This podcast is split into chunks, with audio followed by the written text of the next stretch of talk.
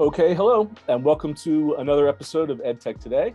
I'm Kevin Hogan. I'm glad you found us. Uh, with me today, Tish Nurakar. Tish is the education business leader for Cognizant, and Cognizant is a leading provider of information technology consulting and business process services. Uh, the news here this week is that Cognizant just came out with a study called uh, The Work Ahead in Higher Ed Repaving the Road for the Employees of Tomorrow. Uh, in this study, it reveals that the disruption for students and educators caused by, yes, we still have to talk about it, the COVID 19 pandemic, uh, that has only just begun, with 45% of educators believing that the pace of that disruption is accelerating. So, Tish, uh, thank you so much for joining me today and thank you for your time. Thank you very much for finding the opportunity to meet with me today. Really excited about the topic. Well, yeah, you know, and uh, really tired of talking about it. Uh, really wish it was over, but uh, you know, COVID nineteen uh, continues to disrupt all aspects of our lives, and specifically in education, as we're looking towards going back to school. I know everyone was hoping both at the K twelve level and at the higher ed level that things might be returning to normal. Doesn't really exactly feel that way. Uh, the work that you've done over the past year uh, and the numbers um, that you've collected are a really important piece of evidence to why that is happening and what exactly is happening. Can you talk a little bit about uh, your experience putting together this survey? Sure. Um, so when we did this survey, and of course the work ahead is a much broader series that went across close to, a, I think, three to 4,000 different respondents in different industries and sectors. Um, education being one of those sectors where we did this survey. And the primary vision behind that uh, work ahead series was to really look at that stage and what's unfolding as a result of the post-pandemic environment. And we then went deeper down into separate sectors and education being one of them. Um, obviously, the industry is changing in the last 12 months. And you know, if you think about edtech or education particularly, you know, people have talked about you know, education and an area where disruption is needed to happen for many, many years. And it really required some sort of a trigger. Unfortunately, it turned out to be pandemic that was that trigger last year. Um, and um, you know, we were really um, intrigued with the response that you could see from the student population that is getting ready to get into college and future education. Uh, who is really causing this acceleration or this trigger to happen? You know, simply put, you know the space uh, which used to be in higher ed where you would think of a university being the place where a student would want to join and the relationship was more about the student seeking a university i think is likely to change in a place where a student is like a consumer and saying that why should i go to your university? That's the kind of mindset that's coming about right now. And i feel that's the trigger behind uh, this work ahead series and what we are seeing in education and why this change is likely to happen and why it is going to even accelerate. Yeah, as uh, as a father of a, of a, junior in college and one about to enter college, uh, I've I'm experiencing that sentiment firsthand. as, right. Especially when you look at the cost considerations, right? I mean, you know, the um, the acceleration of the, the university costs is something that has really kind of thrown what that experience is and what it's supposed to be, uh, as you said, even before the pandemic, into question. And now that the the uh, when my college student came back and was sitting in the living room on a, on a laptop, and actually her her academics didn't skip a beat, um, but it was the social aspects and the networking aspects and just the, the life experience of being on a campus uh, is what was was thrown apart. Uh, we'll go a little bit deeper behind the numbers uh, and talk a little bit about those behaviors that you mentioned. Um, you know, what is it um, that universities are going to need to do in order to cater to this pivot? I think uh, there are two aspects here. Um, universities first need to leverage the uh, you know the change and also transform their business models if you will. And i'm calling business just to kind of compare it with the business space not i know university community cannot call themselves as businesses. Uh, but what i really mean is um, you know digital education or online education which is coming in. It has been around for a few years but allowing online education to be uh, a medium that enables the universities to reach far beyond that uh, neighborhood into an international or wider population, allowing the flexibility to students to uh, disaggregate their course structures and their programs so that they can pick and choose the courses that they'd like to specialize in so that they can get their certificate or degree, allowing uh, students to uh, create those short courses or short certificates that enable them to find a job. These are some of the things that can be possible only with infusion of technology. And what the universities really need to do is accelerate that infusion of technology into their operating models so that they can come up with such more flexible ways of doing things. I think that's one fundamental thing that the universities would need to do. And many are uh, appreciating it, but I think the pace with which this change needs to happen needs to accelerate. So that's one aspect. Um, the second aspect is um, also the fact that it's related to technology. And we see this around the world. Everybody talks about things like data analytics and AI and machine learning, etc. I think there is a big change that's going to happen in every industry and education not being spared over the next few years, uh, you know, maybe a decade at best, but definitely in the less, less than 10 years period.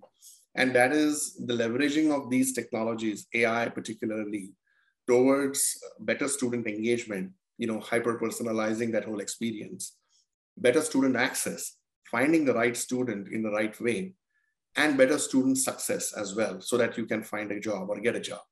Those are the things that universities would need to really spend more time in in order to make this, uh, you know, a very meaningful, um, you know, outcome for both the students as well as for the higher ed institutions in general. Right. One interesting aspect I saw uh, talked about uh, faculty, about professors, and actually an opportunity for them to maybe increase their own individual brand versus you know the institution that they might be working for. Uh, it mentioned the fact that they could be, begin to franchise or license their own lessons or courses with on-demand.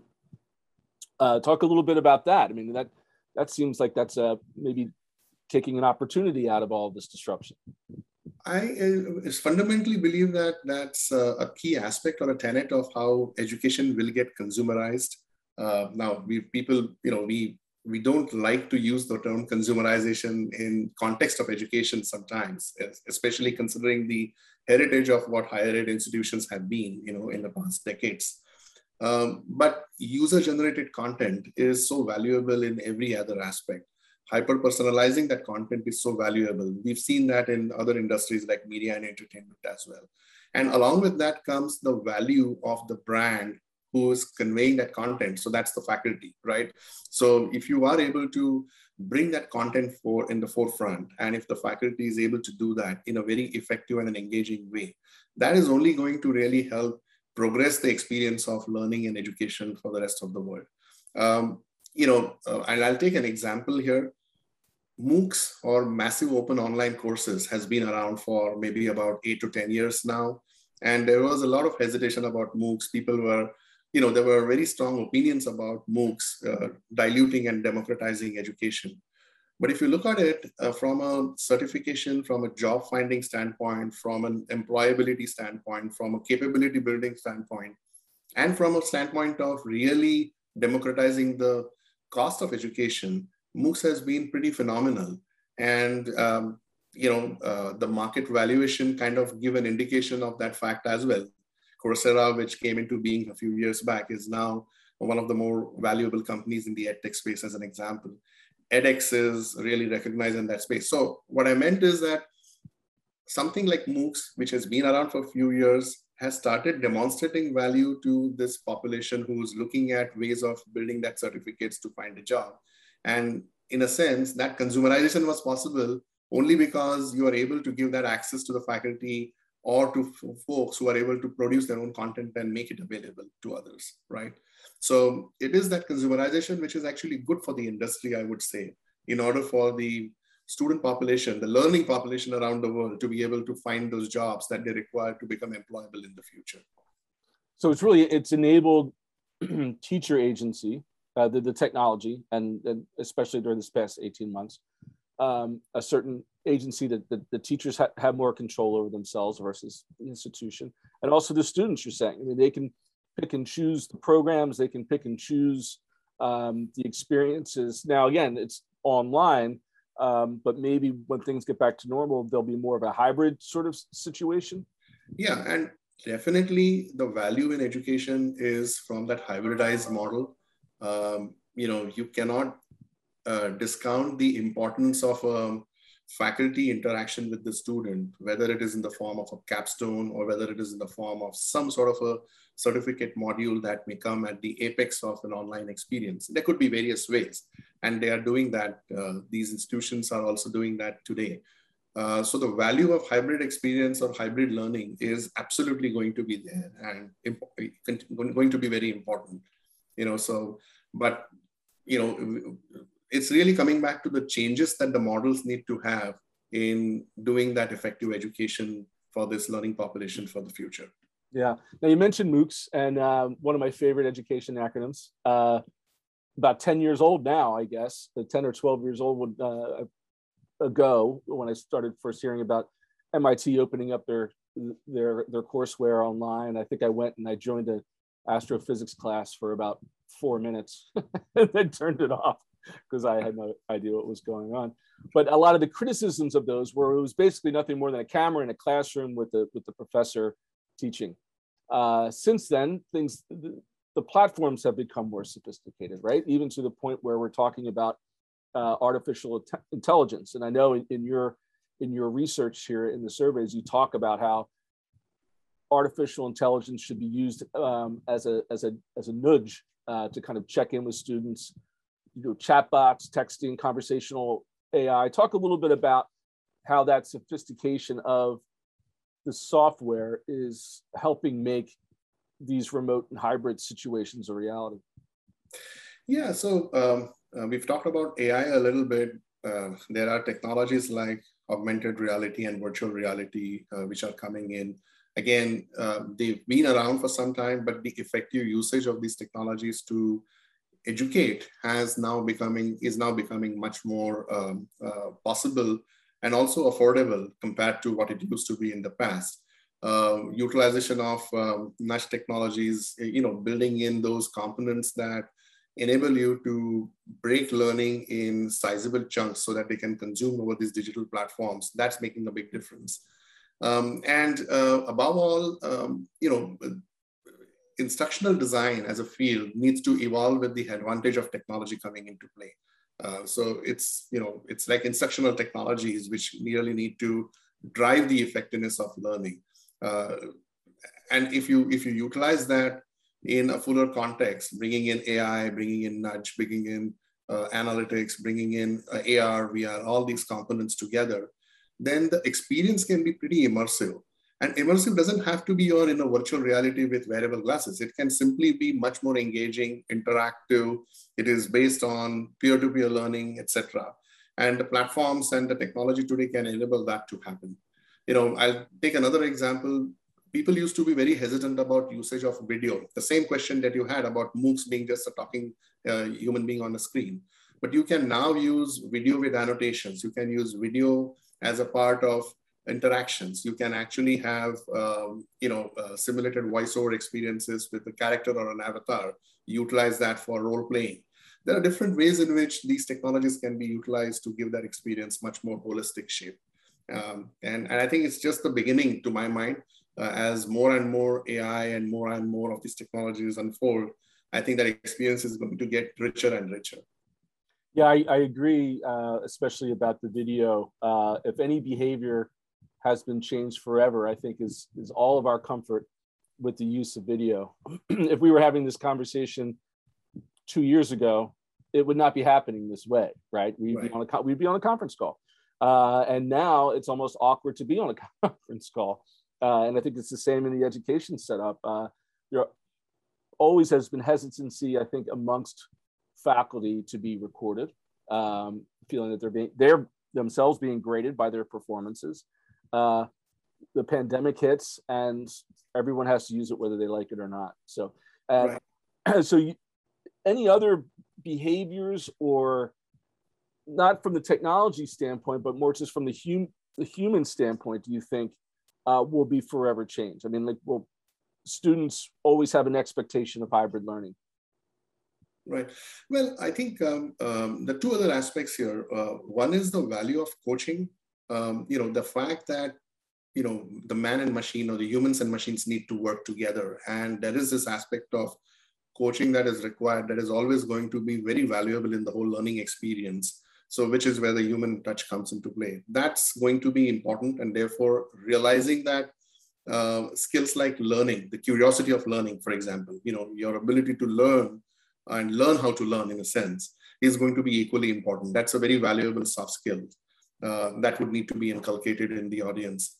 The second is, uh, I think you alluded to that in the begin, a, a few minutes back, but um, just as this is about teaching and training students or lifelong learners, it's also about faculty and their ability to utilize this environment, this medium. So there is a lot of support aspect involved in here that is required to make this system work efficiently and effectively you know, faculty training is required, faculty support is required to provide that holistic experience as well. And that again requires a lot of um, uh, aspects that goes just beyond pure technology play. Yeah. Uh, in, in your in your survey, some of the results um, you picked up the fact that the adoption of these technologies, even during the pandemic, have been slow. I think the numbers here, um, the widespread implementation of AI and analytics is minimal, like only seven and four percent um, talk a little bit about what needs to happen there going forward um, for these technologies to be effective and for higher ed to actually keep up uh, with the pace of society? So um, uh, I think the pace with which uh, you know the the classification of IT budgets or technology budgets that universities and higher ed in particular is doing may need to be also uh, accelerated or may need to get a better focus. Um, one of the findings of our survey was that, um, you know, if you look at the edtech industry as an example, which is the enablers of education tech, uh, technology into education industry, they are growing at almost 19 to 20% year on year. And their market is also expanding. But if you look at the budgets allocated on a year on year basis, the growth in budgets towards utilization of technology by higher ed our survey shows that it was just about three and a half percent or so. That's the increase in the budgets. So while the, the, the system believes in the university space and higher ed space in general, that technology is essential to really transform, the allocations of budgets, the, uh, the push towards that is not as uh, comparable to what the enthusiasm seems to indicate. So that needs to happen. That's the first thing that needs to happen. Um, and then the second is also the uh, you know the aspect of um, uh, you know technology not being just um, you know um, um, it's it's it's it's a means to an end. It's not just the it's not about just technology. There are so many other aspects. You know, um, if you look at one of the interesting findings of our survey was that we saw that IoT spending towards internet operating, uh, you know, uh, uh, Internet of Things was much more pronounced and accelerated compared to some of the other areas like AR and VR.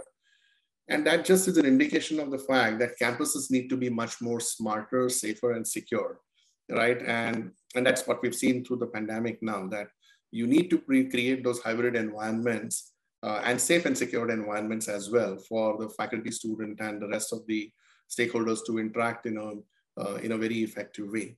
Um, so you know, it goes beyond just the learning aspect into other dimensions that technology is also an enabler that the university and the higher ed system should also appreciate and build into their uh, charters and more aggressively. Well, I, I knew that the hardest part of this conversation would be to end it. You have so much data here and, and so much uh, analysis that we could rake through, but let's finish up and, and talk. Um, maybe I'll, I'll, I'll, put you on the spot and ask you to look into your crystal ball. Uh, maybe let's let's do a glass half full scenario. Uh, institutions begin to adopt these technologies. Maybe the the pandemic uh, recedes to a point where we can all kind of go back to whatever a new normal is. What do you see three or four years out um, with all things uh, without any obstacles in our way when it comes to the use of and the implementation of these technologies in the higher ed?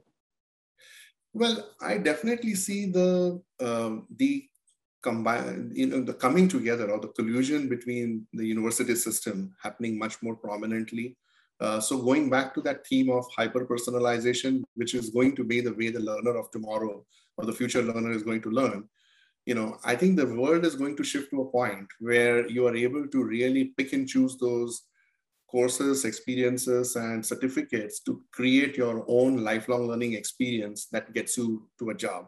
It will no longer be limited to a particular university or an institution. So that's one, you know, the real hyper personalized learning experience and the universities will really come together. I, I think we believe in this system. This you know, uh, it's it's a very powerful system that's been around for a long time, and uh, I think the, technology is only going to enable bringing that together. Um, and then the second aspect is uh, I would see what would um, I mean just going back to your glass half full theme. Um, uh, it, clearly, the industry who hires this talent will need to step in to kind of turbocharge this movement. And right now, we are not seeing that as much. Like, for example, you don't go into an interview and say that my LinkedIn certificate says I have a certificate in AI or cloud, and that gets me a job. Employers don't do that yet. But I think it's going to be a case where the employers are going to take that much interest. We're seeing that with the FANG who are hiring their talent directly before the talent goes to a college, as an example, right? So we're going to see that much more. And that is going to really drive this combined together and you know increase the uh, the transformation at a much higher pace, regardless of what happened through the pandemic in the last few months. That's personally uh, an opinion of mine. So um, the sheepskin itself won't be enough anymore. You'll need to you'll need to detail the the programs and the courses beneath what you did, and actually show some competency. Uh, as opposed to just saying I went to, to this institution or that institution, I see exactly. that as a I, I see that as a uh, as a net positive. Yeah, absolutely. Absolutely. Very true. Well, once again, thank you so much for your time and for your work. Uh, it's this sort of analysis and research which is uh, is necessary to get the big picture and to you know start to uh, move institutions, especially institutions of higher ed, uh, further because they seem to be this, the slowest on, on the board. So, uh, well, I appreciate your time, Kevin. I really enjoyed the conversation, and I hope uh, uh, uh you know the uh, uh, ideas that we discuss may really help in some way initiate some sort of transformation in this industry over the next few years. Definitely, and thanks everyone for watching.